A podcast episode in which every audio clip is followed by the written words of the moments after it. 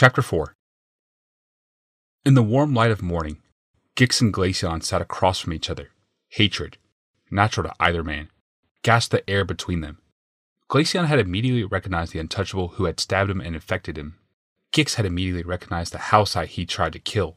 Given a chance, each man would have repeated that long ago fight, attempting to end it differently. Fortunately, Glacian and Gix were too ravaged by phthisis to fight. The hatred they shared was slightly less powerful than the disease they shared. Lesions moved across Glacian's body in slow swarms. He had not improved in the months since Gix's arrival. Gix had improved significantly. That was good. He had been little more than a living skeleton when Yawgmoth had found him. The disease united these foes. So too did their hatred of the man who was their healer, capture, and tormentor, their only hope and their likely doom. Yawgmoth worked with unusual energy this morning. He moved efficiently from his work table to the windowed alcove where he conducted his healing sessions. Every morning after breakfast, the two patients were brought from the infirmary and deposited in the alcove. Throughout the day, Yawgmoth worked on them, teasing away tissue samples, applying salves, insinuating strips of metal beneath the skin, compelling drops and powders down their throats, recording outcomes and devising new treatments. He worked like an artist in a lofted studio, manic fits of inspiration interspersed with long periods of languid brooding. He paced furiously, improvised implements from cutlery, brewed foul concoctions, and all the while spoke to his subjects. Only substance that had any real impact on the disease had been Power Stone contact, and that impact is negative. Yawgmoth muttered to himself as he sat down a tray of gleaming filters on a small table between his two patients. They regarded him with narrow eyed suspicion. Gix, strapped uptight in his wheelchair, stared angrily at him. Why these? Why more poison? Because he isn't trying to cure us, croaked Glacian. He's trying to cure the disease. He cares nothing for our comfort and health, only for our contribution to a cure. Yawgmoth blinked mightily at the two men. His thought diverted for a moment. But we're not just test subjects, Glacian went on. We're famous test subjects. The stricken genius and the man who struck him. The whole city watches Yawgmoth. Everyone prays that he succeed. The very council, the body that once expelled him like a rotten hunk of meat, now offers him every aid in his endeavor. They fear they've invited civil war again in their midst. Some even call for Yawgmoth's exile. But meanwhile, they pray for him and his efforts. He is the sculptor, and we the hunks of stone he chisels and cuts. A wry smile entered Yawgmoth's handsome features, and he bowed his head in acknowledgement. In fact, the sculptor has a few more cuts to make this morning. Both men groaned. Gix hissed in untouchable vulgarity. Yawgmoth drew the robe off Gix's narrow shoulders, exposing a cluster of lesions on the man's stomach. He produced a scalpel and began deftly nicking the center of each dark spot. This morning's salves must be absorbed directly into the infections. Ah, that stings! Gix shouted as the first drop struck the oozing wounds. The man struggled against the linen straps that held his arms to the chair. Bastard! Yawgmoth placidly continued applying drops. Yes, that would be the alcohol suspension. It speeds absorption. He adds substances to speed absorption, to decrease viscosity, to stabilize composition, to intensify interactions, but never to dull pain, never to make the unpalpable palpable, grouse Glacian. Yawgmoth finished with Gix and turned toward Glacian. As he set down one scalpel and picked up another, Yawgmoth's attention strayed past the windows to the glimmering height of the city. Beyond the dome of the council hall, something gleamed brilliantly. You'll get your wish today. He drew aside Glacian's robe and began cutting into the lesions on his shoulder. I have an appointment elsewhere today. You'll both be sleeping through the effects of these salves. Oh, no! Gix protested. Not me! Not today! Every time you put me to sleep, I wake up missing another hunk of skin. Shut up, Glacian advised, hissing as drops soaked into his back. You can't refuse. He'll just inject the stuff and be none too gentle doing it. You shut up! Gix spat. You're as much a prisoner as I am. At least I act like a prisoner, not a lapdog. You act like a savage, an outcast. That's what I am! A ceremony today I'm required to attend. Yawgmoth mused absently as he finished with Glacian's shoulder. His patients were in a full out verbal brawl now. He seemed to hear none of it. He set aside the filters and drew steaming liquid from a cup into a bladder. Fitting a hollow needle into the end of the bladder, he stuck Gix's hip. And in a few hours before the salves have run the course, it would be painful were you not asleep, and I'll be back before you awaken. The untouchable's insults slurred away into nonsense. He went silent and slumped forward into his seat. Yawgmoth looked at his satisfaction at the stooped figure. He turned, steaming cup in one hand and needle bladder in the other. Do you need an injection, or will you drink it for yourself? Give it to me, Glacian hissed, extending a hand toward the cup. Haven't you cut me enough already? He grabbed the cup and dashed its steaming content onto its mouth. The taste of the stuff was horrible, and it burned the tongue. Yawgmoth watched his patient's throat move. I've got to get ready. He set the empty cup on a nearby table and withdrew to his private chambers. By the time he returned, dressed in finery provided to him by Rebecca, Yawgmoth saw Glacian slumped over, a line of drool from his lower lip to his lap. Nodding in satisfaction, Yawgmoth stared down at the sleeping man. They're launching the foundation of the Thran Temple today. I wouldn't want you anywhere near so many power stones. I'll tell your wife you were too sick to attend. When Yawgmoth was gone, Glacian sat upright and stared after him. Too sick to attend, he growled. The steaming sedative soaked into the cushion of his wheeled chair. Too sick. It would be difficult to make his way down those sloping stairs and around the corner to the door, but Glacian was determined. He would reach the street and call for aid. He couldn't bear to ride in a Power Stone driven sedan chair, but he would reach the heights somehow. He would see his wife's triumph. He would see the vast plain of stones she had assembled, stones Glacian had created. I'll be the one beside Rebecca, not that damn Yawgmoth. Yawgmoth stepped into the sedan chair outside his door. He had grown skilled in the operation of the craft, had become a true Housite. In the seven other Thran city states, sedan chairs were extravagances. In Halcyon, the skies hummed day and night with them. They were symbols of the future, the perfect marriage of Glacian's technological innovations and Rebecca's fanciful designs. Joined, their talents created devices that literally ascended. Yawgmoth slipped his hand beneath the control stone. The sedan chair lifted from the tiled portico. It edged over the rooftop of Yawgmoth's apartment building and soared over the infirmary. It lay on the seventh of Halcyon's eight terraces. A place of illness and disease cannot reside at the highest pinnacle of the city, Rebecca once said. The grandest buildings towered on the eighth terrace above. Yawgmoth's sedan chair whirled up the cliff wall toward it. This was the safest way for Yawgmoth to travel. The streets were unfriendly to him. Most citizens distrusted or even feared the ex exile. The Housite guard harassed him. The Council of Elders entertained motions to have him banished anew. As always, Yawgmoth could count only on himself. This was little matter. He was the most reliable person he knew. He flew over noble houses done in the old style, massive and multicolored, with ornate minarets, balconies, facades.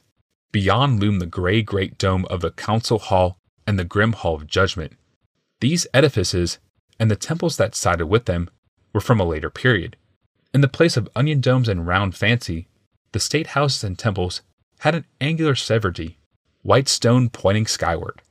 This district ran to the sheer edge of the basalt extrusion.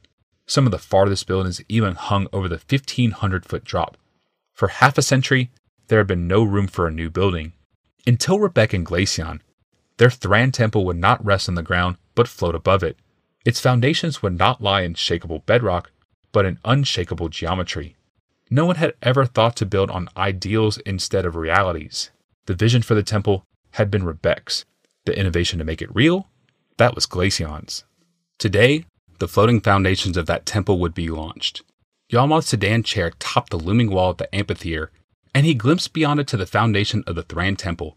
For lack of room, it had been constructed on its side, a wall in the center of Council Boulevard. It seemed a huge window of stained glass, tens of thousands of large power stones fitted tightly together. The near face of that towering wall was smooth and seamless. The far side was toothy with jutting crystals. Morning sunlight struck the foundation and broke into myriad rainbows. A huge crowd had gathered. Their uplifted faces were painted in the gleaming light. It seemed the whole city was there. All wore finery worthy of their future temple. The crowd thronged Council Boulevard and spilled out onto five cross streets. Sedan chairs parked atop any available flat spot. Guards prevented folk from landing on rooftops. The nearest available spot lay crowded blocks distant. No time to land. Yawgmoth observed. He guided the sedan chair to hover above the tiled roof of an old temple. Someone ascended the vast gray dome of the council hall. A set of broad stone stairs spiraled to the peak of the dome, where a spire gave a view of the whole world. With solemn tread, the figure rose to that high spot and stood, casting a shadow on the foundation wall beyond. It was more than a shadow. Morning light streamed past the figure, bearing its image into the power stones. There, in myriad refraction, the figure took form, no longer garbed in flesh, but now in light. It was the most glorious vision Yawgmoth had ever seen. Rebbec, he whispered breathlessly. She had not merely ascended, but transcended. She seemed an angel, a god, gleaming there, a colossus of light projected by the foundation. She smiled. The city cheered. The sound was like the breath of a titan awakening. Yawgmoth's shout was loud as the rest. Rebecca spoke. The power stone sewn into her cloak carried her voice throughout the city. Welcome to Halcyon, she said simply. Another roar erupted. Rebecca waited for it to cease. Her calm eyes and patient lips were keen focus. None of them and all of them at once brought the crowd to a hushed silence. I stand here above the dome of the council hall, the highest point of our city. This is the pinnacle of our past. It is the farthest that we could rise as creatures who walk upon the ground. Today, the pinnacle of our past will become the threshold of our future. The Thran Temple. You all heard these words. Unlike the temples of the past, this building will not block light from us, but bring light to us. It will not merely direct our eyes upward, but will also elevate us. It will not set our minds on gods above us, but will gather our own images and project them onward upon our city, upon the clouds, upon the very moon and stars. The Thran Temple will not be founded on the weighty world, but the bright firmament. Since the start of our great empire, we Thran have sought to rise from contingency and chaos in the perfect heavens. Today we take the first step she gestured down to the base of the foundation. There, crew of artificers released chains from massive anchors sunk in the basalt. Slowly, with a terrific silence, the wall of crystal began to rise into the air. The foundation knows its place. It longs to hang where the temple will be. Its very structure is attuned to its correct position. Never will it fall from the sky. Never will it cease to shine upon us a vision of our transcendent selves. The wall lifted magnificently upward, the light image of Rebbec shifted and danced away in the brilliant spectacle. The foundation glowed blindingly like an ocean waves in sunlight. As it pulled free of the crowd, their finery swam with a spectrum of color. They were cast in the angelic image of Rebbec. The old gray council hall was changed also. Leaves of radiance rioted across stately columns and stated pilasters. Tall windows became gleaming waterfalls. The council hall dome, once gray stone beneath the beaming sky, became a vast and shifting cloud the whole upper city was transfigured. Yawgmoth had never imagined such beauty. Among leopards and lizardmen, he'd come to believe that humans were no more than a precarious pile of spurting organs and brittle bones. Now he glimpsed something more, something glorious. He glimpsed the destiny of a nation.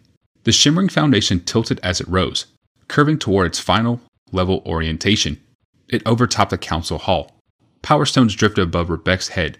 The jagged underbelly of the foundation bathed in her radiance. As it passed by, Rebecca reached up fondly and ran her hands along the stones.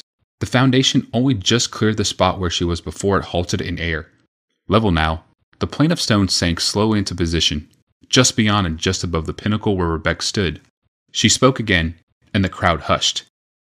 Here will be our temple. Another ovation rang out. It lies just above and beyond our former reach. It is more than a mere step that separates it from the world below. It is a leap, Anyone who would enter the temple must leave the world behind and leap through the air to reach it. Let me be the first to take that leap. The silence of the crowd deepened. The world held its breath. Yawgmoth actually stood in the floating sedan chair. He clung to the curvilinear white bars that encased it. Rebecca leaped. The tiny shadow of her figure broke free of the covetous earth. She hung for a moment between the worlds. Her foot came down upon the gleaming temple. The cry that answered that landing was like the blast of a volcano, no sooner had Rebbec landed on the floating space than her image shot through every stone. It gleamed down in a million projections on those who waited below. Welcome, Halcyon! The frozen trong shifted and broke. Those nearest the council hall flooded up the broad stair Rebecca had added to the eastern facade. In moments, young men and women gained the rooftop. Their eyes were lit with idealistic joy. They ran toward the central dome and the stairway that spiraled around it. Yawgmoth saw his moment. He sat again and grasped the control stone of his sedan chair. The craft leaped to the pressure of his hand and vaulted across the upper city. The council hall dome swelled out below him. He reached its peak in a moment before anyone else. Taking his hand from the control stone, he halted the craft in midair, climbed out, and dropped onto the dome. Laughing joyously, he scrambled up the pinnacle spire. At its peak, he hurled himself across the emptiness. The world swung vertiginously beneath him. He landed on the shimmering foundation, in the surprised arms of Rebecca. Together they spilled, laughing to the soothed stone floor. Robes tangled in robes, arms and legs intertwined. They struggled to stand. Yawgmoth wrapped in Rebecca in a joyous embrace. You've done it, Rebecca. You've done it. His voice echoed through the high city. We've all done it, she exclaimed in response and returned his embrace. Those words almost killed Glacian.